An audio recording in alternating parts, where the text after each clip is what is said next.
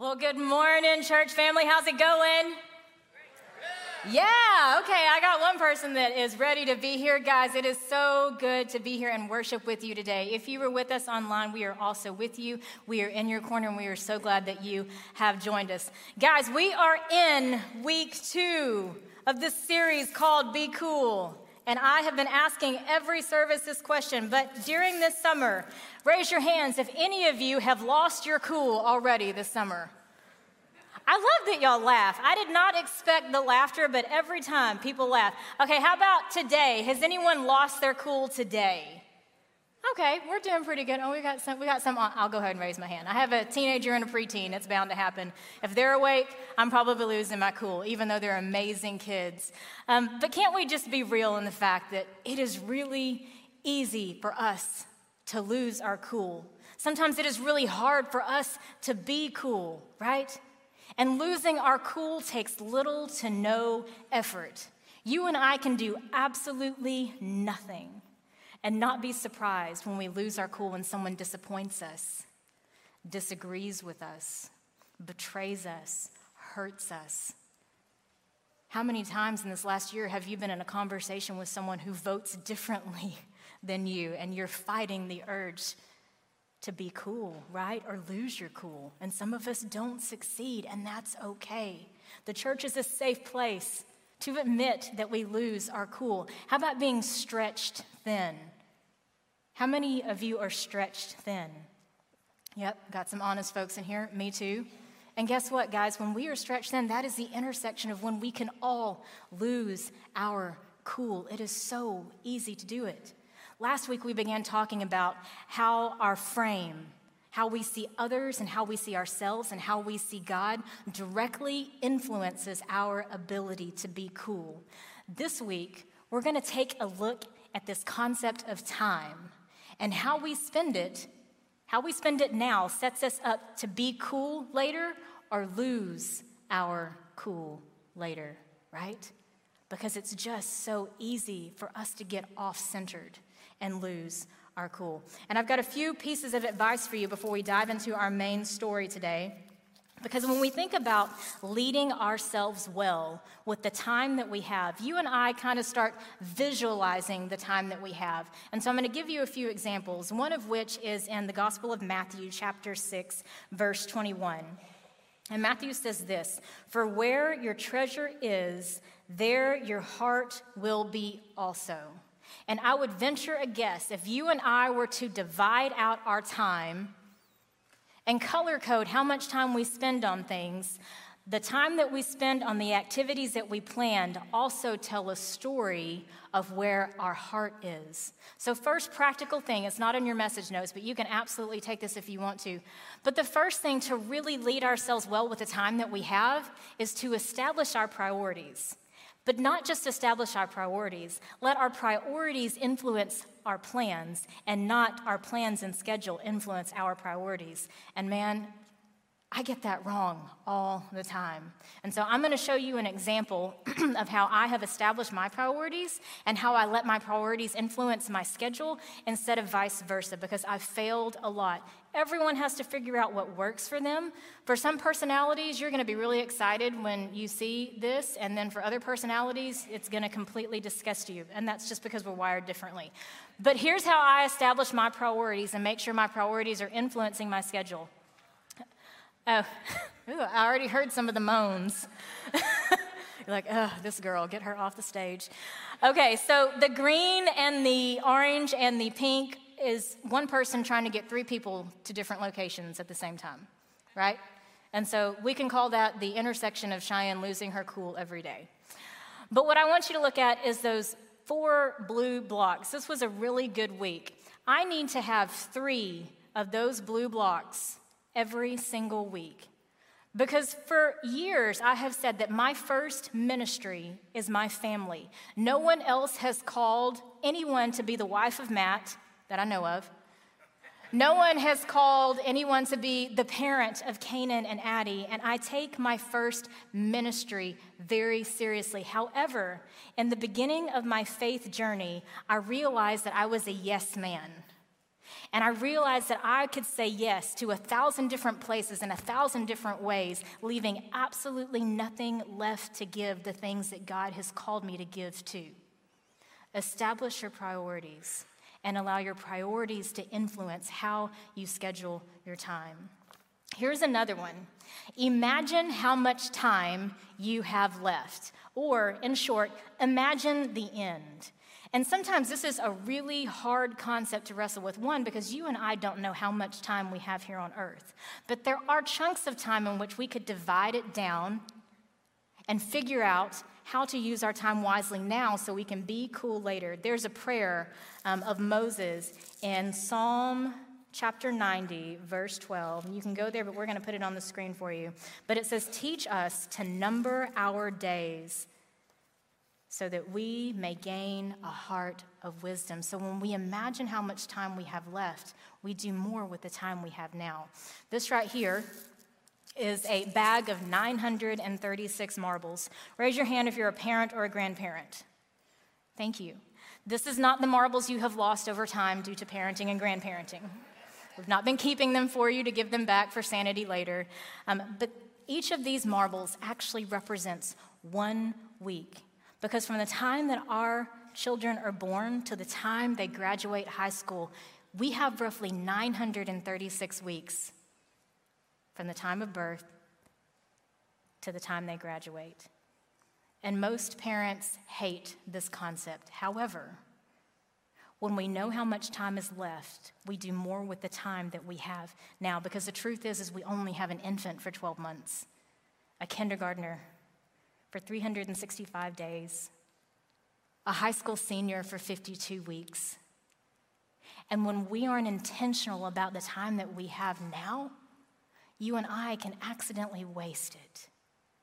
And when we're not being intentional with our time, those are the moments that we can lose our cool on everything and everyone. And if some parents are still looking at this, just thinking about what a giant choking hazard this is, there's actually an app that you can download as well that counts down the uh, counts down the time for you as well and i think we've got a picture of that so it tells us how many weeks we have left with our kids i encourage you to use that because again parenting families grandparenting that is a season where you can just feel in the trenches and like it's never going to end until the day that you realize you have blinked and they're about to graduate high school imagine the end there's also a verse um, Paul writes to a church in Ephesus.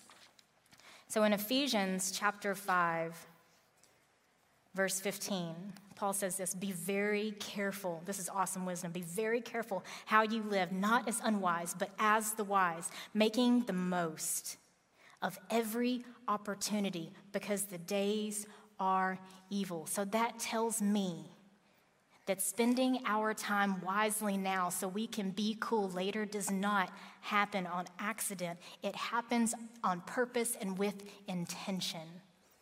Speaking of intention, I've got one more story to share. Uh, this past week, we had family camp, which is a moment from Sunday to Wednesday where parents come with their kids and they worship together and they grow together. We had 133 parents on site. We had 150 kids attend.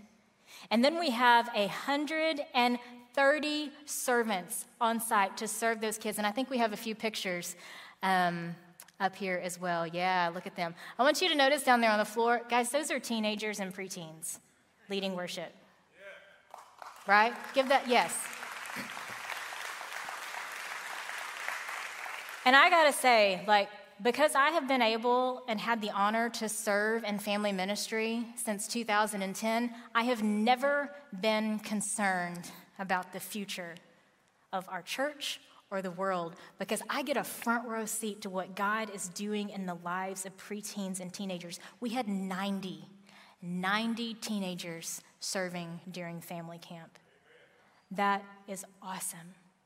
And at family camp, here's our last practical thing on how we can spend our time wisely now to set us up to be cool later. At family camp, we invited all parents and grands to write on prayer boards. And what we put on the prayer board is the name of their child, the age or grade of their child, and during the next staff meeting that the church has, we're going to commit time to spend praying over all of these families. And so we wanted to extend the invitation to you as well. We would love for you after service if you could put the names and ages of your kids because prayer is an easy, practical way of how we can spend our time. If you are online, our online team is ready to receive your prayers. Just put those in the comments, and we will be looking for those all August. So please join us in that. Three practical ways when we think about leading ourselves well with the time we have establish priorities, imagine the end, and always pray. But today, for the rest of our time, what I would really like us to do is take a dive beneath the surface of the ways that we can visualize time. And what we would like for you to walk away with today in your message notes or on the app is a tool of which you can be using always to evaluate how are you spending your time now? And is it being time well spent so that you can be cool later. And we're going to use the story of Gideon. We're going to be in the book of Judges. And I know Judges may be a dicey read for a number of us. I know it was for me, but man, there's lots of good things in Judges. And we're going to use the story of Gideon and how we see Gideon use his time and see if maybe there's some ways that we can dial in how we spend our time now so we can lead ourselves well and be cool later. But before we open the word to uh, Judges chapter 6, Let's pray. Good morning, God. We just thank you so much that today you have given us another gift of time. So, God, even though we can wake up and we can be already going 90 miles an hour trying to get to a number of different places, God, I just pray in this moment that you center us. Center our thoughts and our hearts around something that you would have for us today that we can implement when we leave so that we can just draw closer to you. God, I pray a curiosity in all of us on what you would have for us today. We love you so much, and we are here to hear a special word from you, God. Amen. All right, let's head on to Judges chapter 6. But let me give you a little bit of backstory. Um, the Israelite people have gone through a number of leadership structures. They were at first led by Moses and then Joshua. Now they're being led by judges, and they're not done yet. Eventually, they're going to be led by kings. And judges are not someone who is sitting around waiting to share a verdict or make a decision. In this, judge, the Hebrew word is actually shofet, and that means ruler.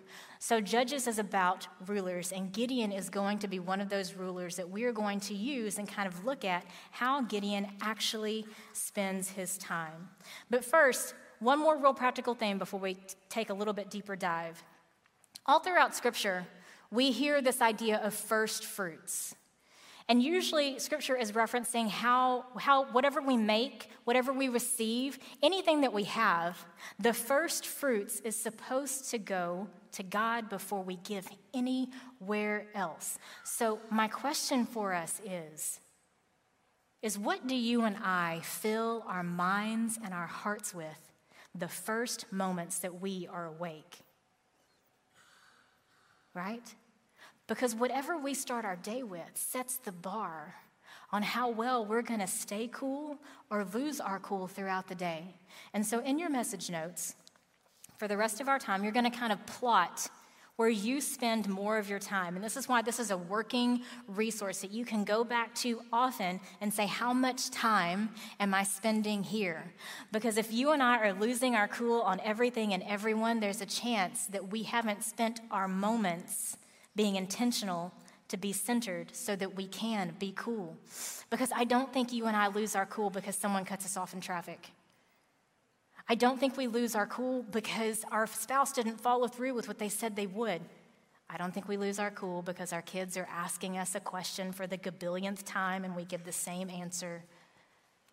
I don't think we lose our cool because we're sleep deprived or because we're working a double shift or because our finances are iffy and our relationships are sketchy. I think we lose our cool because we haven't been intentional with the time that we have now so that we can be cool later. So, in your message notes, the question that I want to ask myself if I find myself losing my cool is do I spend my first moments of my day in my thoughts or God's word? And listen, spending time in God's Word can be really intimidating at first. At least it was for me, right? And there's some seasons that it's still very intimidating for me. But I have noticed that it is imperative for me to begin my day in God's Word because if I don't start in God's Word, then God's Word is most likely not going to be with me throughout the day. And how I treat others and how I treat myself and how I frame my perspective of who God is will be framed by my own chaotic thoughts. And I don't know about you, but sometimes I just need a break from my own thoughts. And so the question do you spend more time in your own thoughts or God's word? And I get it, it's summer.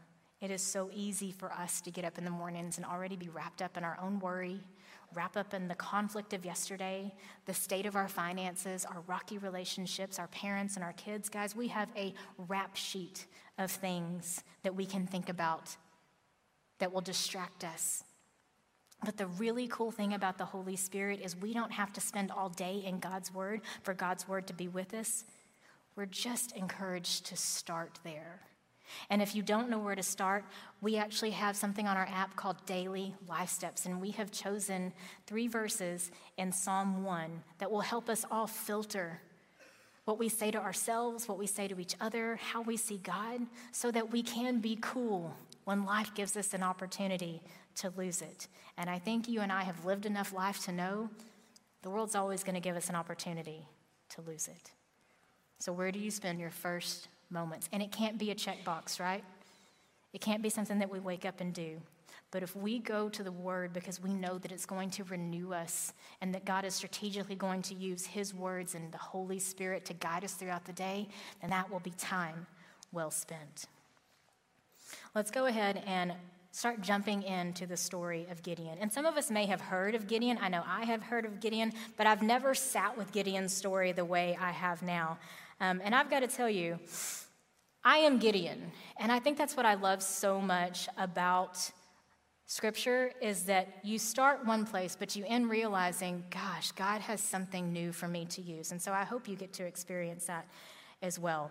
Uh, but first, let me give you a little bit of backstory um, on Gideon. Gideon, again, is one of the judges. And what we are about to see is God's official call to Gideon. And all throughout Judges, there is this repetition that is happening. And the repetition is the Israelites sin, the Israelites experience consequences, the Israelites cry out to God, and then God sends a deliverer or a judge in which to deliver his people. And so this is Gideon's role, and this is Gideon's call. And we see Gideon being called by God. In chapter 6, verse 12, an angel of the Lord appears and says, The Lord is with you, mighty warrior. Let's just pause right there. If you and I saw an angel of the Lord come down right now, we would be shocked and in awe, right? Not Gideon. An angel of the Lord comes down, and I imagine this angel of the Lord starting to say, The Lord is with you. But Gideon's like, No, hang on. I have some questions for you. And he goes on to say, If the Lord is with us, why has all this happened to us? Where are all his good wonders that our ancestors told us about when they said, Did not the Lord bring us up out of Egypt? But now the Lord has abandoned us and given us into the hand of Midian, right there at the end of 13. There's something so subtle that really impacts the kind of time that we spend with God. And the question is do you and I see God as a punisher, or do you and I see God as a rescuer? Right? None of us want to spend time with the punisher. If we do, we need to have a conversation after this. But a rescuer, man, I could spend time with a rescue, a rescuer a variety times a day. But it's just so subtle at the end. Gideon is seeing God as a God who abandons and punishes. Has anyone ever done that? Let's think about a red light, right? If you and I run a red light and we get pulled over and get a ticket for it. Are we mad at the red light? I know, some of you nod yes, and you're adorable. Do we get mad at the officer because he gave us a ticket? Yeah, okay, probably so. But if we get mad at the red light and the officer, is that really good and wise time well spent? Maybe, maybe not. But let's look at the truth of it. The truth is is that you and I had a choice on what we did as we approached the red light. And so, so many times, I want to take us back to verse 10 very quickly. Remember that repetition? The Israelites sin, consequence, cry out, God delivers them. So many times in verse 10, we realize that we have not listened to the good plan that God has given us to operate inside of. And so many times, you and I can get this idea that God is a punisher because we forget that we live in a broken and fallen world. And so many times, the terrible things that happen in the world is a consequence of the broken and fallen world that we live in. And if consequence is too harsh of a word, think of it as cause and effect. When we run the red light, where's God in that situation with us? During pandemic, during war, during marital conflicts, at the bedside of someone that we love. Where is God? God is with us, ready to rescue us and move us forward, even as bad things happen around us.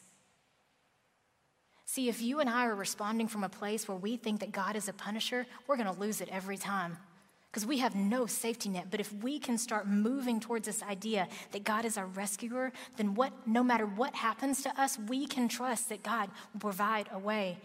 And I got to tell you, man, sometimes, sometimes the church can get this wrong. Sometimes the church is the voice that is telling us that God is a punisher. And what I mean by that and I've told this story a couple of times before, but in my early 20s, I committed this really visible sin. And at the same time, I grew up in a super small town, one, one red light. When I committed this super visible sin, my dad was diagnosed with cancer. And in this tiny small town church, the pastor, as all good intentioned pastors do, said, Please, anyone who would love prayer, come down and pray. I would love to pray for you. And so I went. And I told this pastor, My dad's dying of cancer. And he put his hand on my shoulder. And before he even uttered a word of prayer over me, which he never did, he just said, Cheyenne, do you think your dad would be dying of cancer had you not committed that really visible sin? Bye, church. You done lost your opportunity to influence me. But here's what I discovered I'm not taking up for that church, but it is my responsibility, it is our responsibility to discover who God is based on who God says He is and not from the brokenness of another person. For three years, I sat responding to everything that came my way with this idea that God was a punisher, and I was lost. I was drained. I was empty. I was always looking for something, and nothing satisfied it. This church was the first church I came back to. And it wasn't one moment, but it was hundreds of micro moments of other people showing me who God was as a rescuer that finally turned my head to the possibility that maybe, maybe just, maybe just maybe, I was wrong. And so, if you've ever thought of God as a God who abandons and punishes, I want to push you a little bit. I want to ask you, why do you believe God is a punisher? What has happened in your life to make you think that? And do you think it because of a personal experience, or could it just be like mine? You have an inherited understanding of who God is based on someone who is just as broken as we are. When you spend time thinking about God, do you see God as a punisher or as a rescuer? How we see God determines the kind of time we will spend with Him. The next thing, I really kind of want to highlight what is happening with Gideon in verse 13. When, when Gideon's like, Pardon me, Lord, like, where were you when all this crazy stuff happened? Where's all his wonders now? God may have done this really good thing then, but where is he now? Gideon is doing something really interesting here. He is processing his doubts with God. Now, we don't have any record of how Gideon processed his doubts before, but what we do see is that Gideon's list of complaints, Gideon's doubts, Gideon's concerns, he's processing it with God. So I'm wondering, where do we all fall on this scale? And so the next message note is do we internalize our doubts or do we process our doubts? Gideon did a lot of questionable things, but I think this is the way that Gideon was able to trust God. And the same opportunity is extended to us as well to process our doubts, not internalize them. And a great faith community is a place to do that because here's the thing the DNA of a great faith community is not a place where we all think and act and say and live and look and love the same way. A great faith community is where you can come and voice your disbelief, process your doubts, and when you and I have a safe place to voice our disbelief and process our doubts, you and I can start to build a spiritual stamina so that when the world comes at us and tries to break us, we have the capacity to be cool because we have spent intentional time processing our doubts. And just think about it when you and I internalize our doubts, we're just like this balloon, right? That just keeps getting bigger and bigger and bigger. And then when the pressure is on and the heat is up, what happens? We pop. And we lose our cool on every one and everything. Where do you spend your time? With all the conflict that we all carry, do we internalize it or do we process it? In verse 14, God starts talking to Gideon again.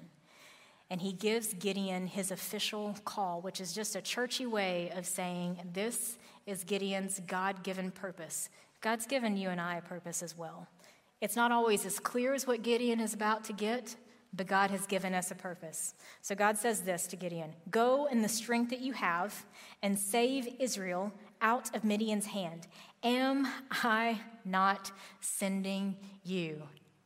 And Gideon does what Gideon does, and I wonder if any of us are the same.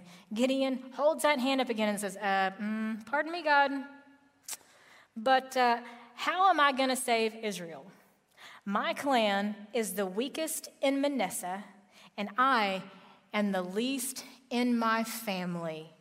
Gosh, how many of us are the same, right? How many of us God calls us into something new and wonderful. And we pause and we're like, mm, surely, surely, God, you, you, didn't, you didn't mean me, right? You called the wrong number, didn't you? Right? Or maybe you've been praying for a new door and a new career to open up, and that new door and new career opens up, and it's you look at it and you're like, oh my gosh, it's too good to be true. God, could you just give me one more sign to make sure that that's you opening that door? Maybe God has called you to be the spiritual leader of your family, and you're just thinking, but I've messed up and I've broken trust. I don't think I can do that. Or maybe, maybe God's calling you into your next step, whatever that may be. Maybe it's to get baptized. Maybe it's to join the church. Maybe it's to have a conversation about one of those two things, but you just keep getting hung up on this idea that you are unfit, unqualified, and unworthy to go wherever God is calling you.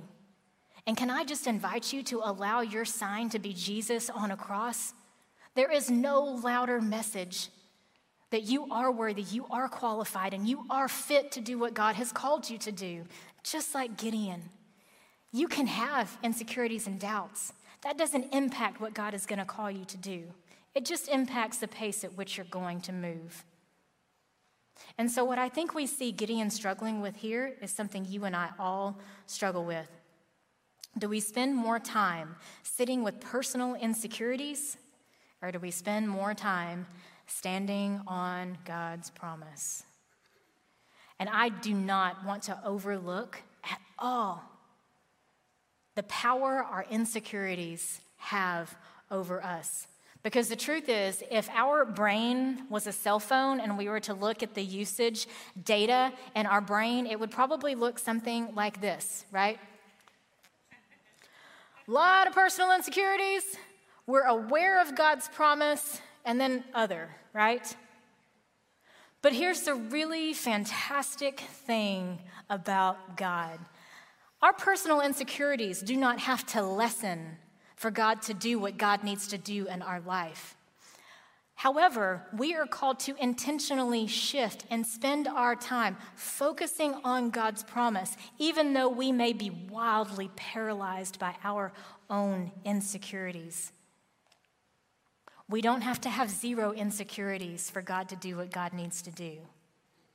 We just have to be intentional with the time that we have now and where we respond from so that you and I can be cool when the pressure is on and the heat is up.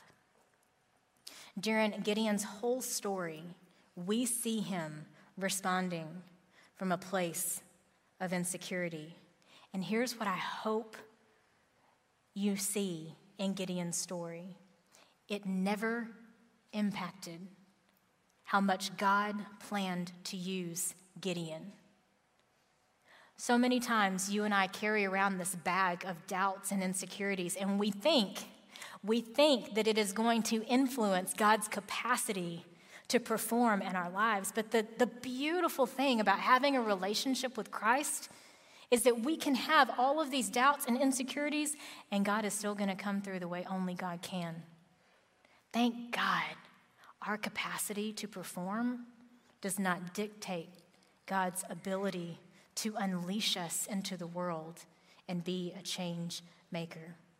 But it's important to think about when you respond or react, are you responding and reacting from your insecurities or the knowledge of God's promise that He will never leave or forsake you and that He has called you into abundant life even as the world may try to deplete you?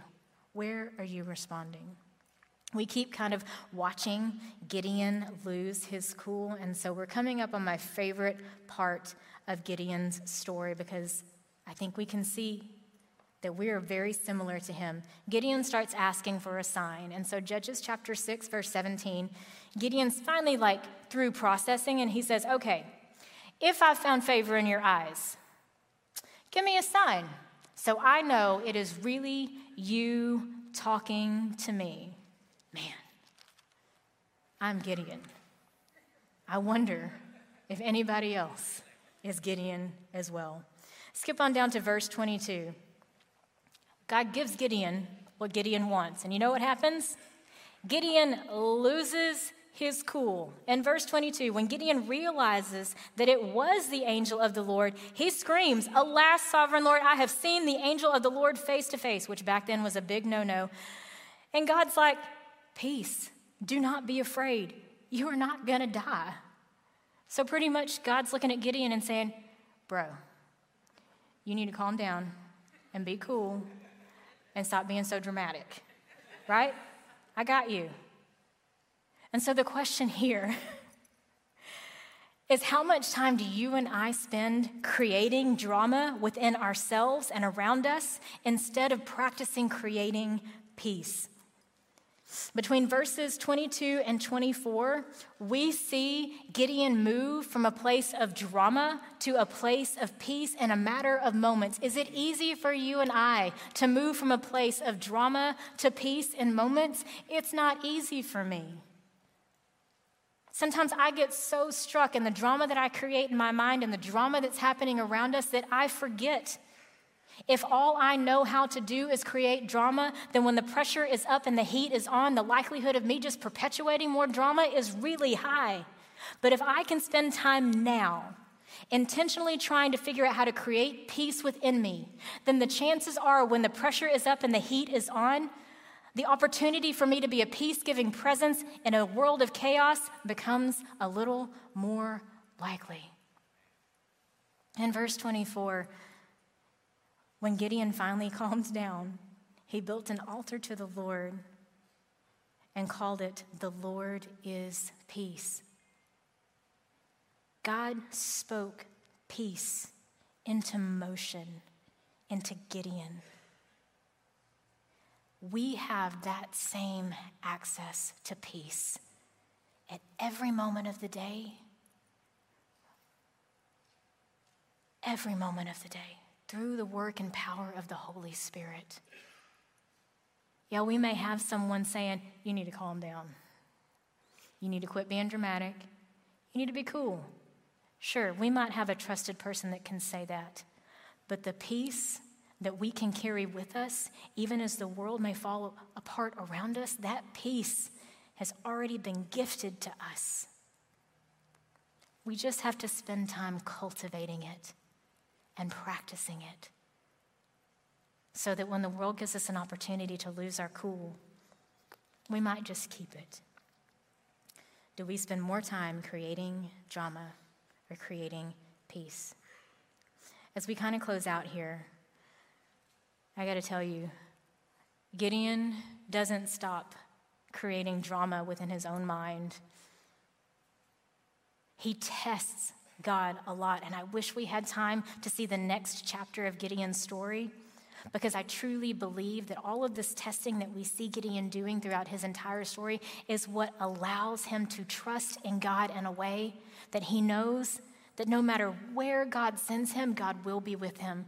And so the last question is this How much time do we spend testing God versus trusting God? Guys, at some point, we've got to take our faith for a test drive. And I'm saying this with zero judgment or zero condemnation, right? Because, hello, we've met. I'm Gideon. I got tons of questions for God. I got a list of things that I need to settle up with Him on a daily basis. But when you and I can trust that God has our best interest at heart, and that his promises are true, when we can truly trust that, you and I can start responding from a place of knowing that no matter what comes at us, God's got us. And when we know that through our core and through our being, you and I can be cool, even as we are being attacked from all sides. Where are you at? Do you spend more time testing God? Or do you spend more time trusting God? And if you're like me and you get stuck in the testing phase more often than you should, if we really want to move from a place of testing to trusting, we got to start back exactly where we started, which is identifying how we spend our first moments of the day. And so, how I'd like to close out today is the same we, we closed out last week. But this is a moment where you and I are going to practice in an unconventional setting. We're going to practice creating peace. Even though when we leave here, we may be walking into a relationship or a conversation that is anything but peace. Maybe yesterday we left something behind that is still causing chaos and pain and struggle in our lives. But what we're going to do right now is we're going to practice creating peace. And we've given, we're going to give you a visual today, but this visual can be anything that brings you peace throughout the rest of the day.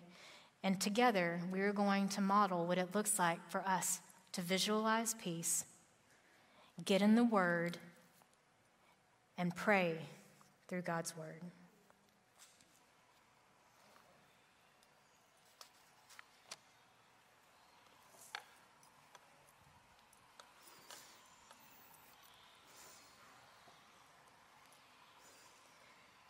In Psalm chapter 1, verse 1, it says, Blessed is the one who does not walk in step with the wicked, or stand in the way that sinners take, or sit in the company of mockers. God, help me be someone who does not walk in step with the wicked. Help me not gravitate to the energy of sinners. And God, help me build my circle in a way that it is filled with people who love you and are trying to grow near to you and are leading themselves well with the time that they have. But whose delight is in the law of the Lord and who meditates on his law day and night. God, we pray.